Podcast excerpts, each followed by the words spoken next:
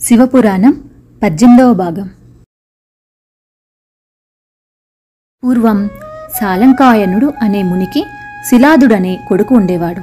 శిలాదుడికి సంతానం లేకపోగా ఆయన కైలాసానికి వెళ్ళి పార్వతీ పరమేశ్వరుని గురించి ఘోర తపస్సు చేశాడు. పార్వతీ పరమేశ్వరుడు ప్రత్యక్షమై శిలాదుడి కోరిక విని విచారించి నీకు సంతాన ప్రాప్తి లేదు అయినా ఒక కుమారుడు లభిస్తాడు అని చెప్పారు. శిలాదుడు తన ఆశ్రమానికి తిరిగి వచ్చాడు. ఎంతకాలానికి కొడుకు కలగకపోయేసరికి ఆయన యజ్ఞం చేయ తలపెట్టాడు. యజ్ఞగుండం తవ్వుతూ ఉండగా అందులో ఒక అందమైన బాలుడు దొరికాడు. శిలాదుడు ఆ కుమారుడికి నందుడు అని పేరు పెట్టి పెంచసాగాడు. ఒకసారి మిత్రావరుణులు అనే మునులు శిలాదుడి ఆశ్రమానికి వచ్చి నందుణ్ణి చూసి ఆ కుర్రవాడు అల్పాయువని చెప్పి శిలాదుడికి విచారం కలిగించారు.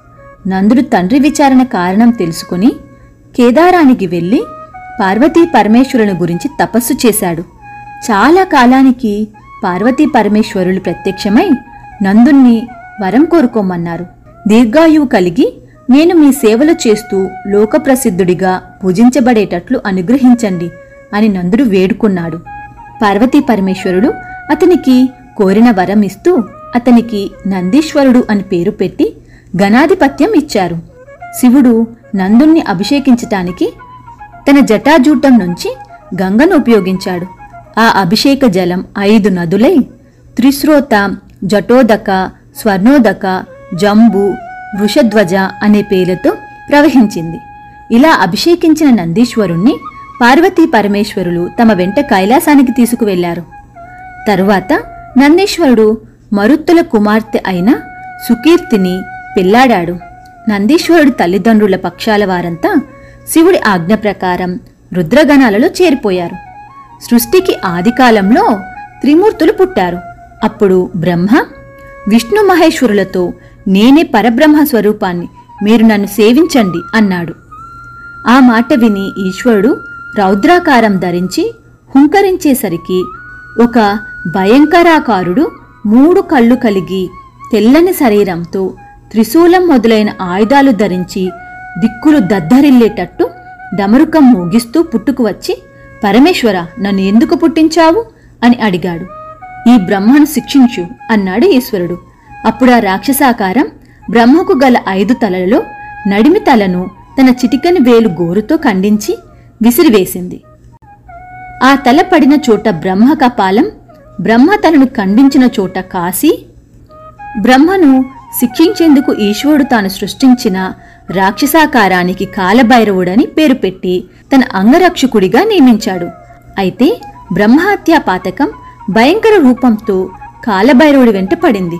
అది చూసి ఈశ్వరుడు కాలభైరవ నువ్వు ఈ బ్రహ్మహత్యను వదిలించుకోవటానికి తీర్థయాత్రలు చేసి కాశీక్షేత్రానికి వెళ్ళు. అక్కడ నీకు బ్రహ్మహత్యా పాతకం నుంచి విముక్తి కలుగుతుంది అని కాలభైరవుడితో చెప్పాడు.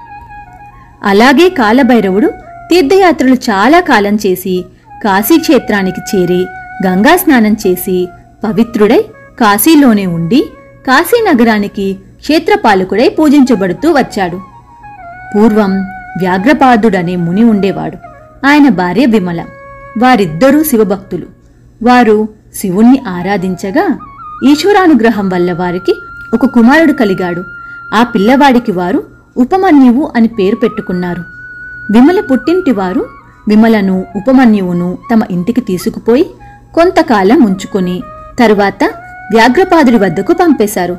ఐదేళ్ళ వయసు వాడైన ఉపమన్యువు ఒకనాడు తల్లితో అమ్మా నాకు పాలు కావాలి అన్నాడు. మనం దరిద్రులం నాయన మీ మేనమామలు ధనవంతులు కనుక వాళ్ళు నీకు పాలు పెరుగు పెట్టారు మనకు పాలు లేవు అని విమల కొడుకుతో అన్నది. ఆమె సత్తుపిండి నీటిలో కలిపి ఇస్తే ఉపమన్యువు తాగక గుక్కపట్టి ఏడవనారంభించాడు మనం దరిద్రులమని చెప్పినా వినిపించుకోక ఏడుస్తున్నావు. నేను ఏం చేసేదిరా? అన్నది తల్లి.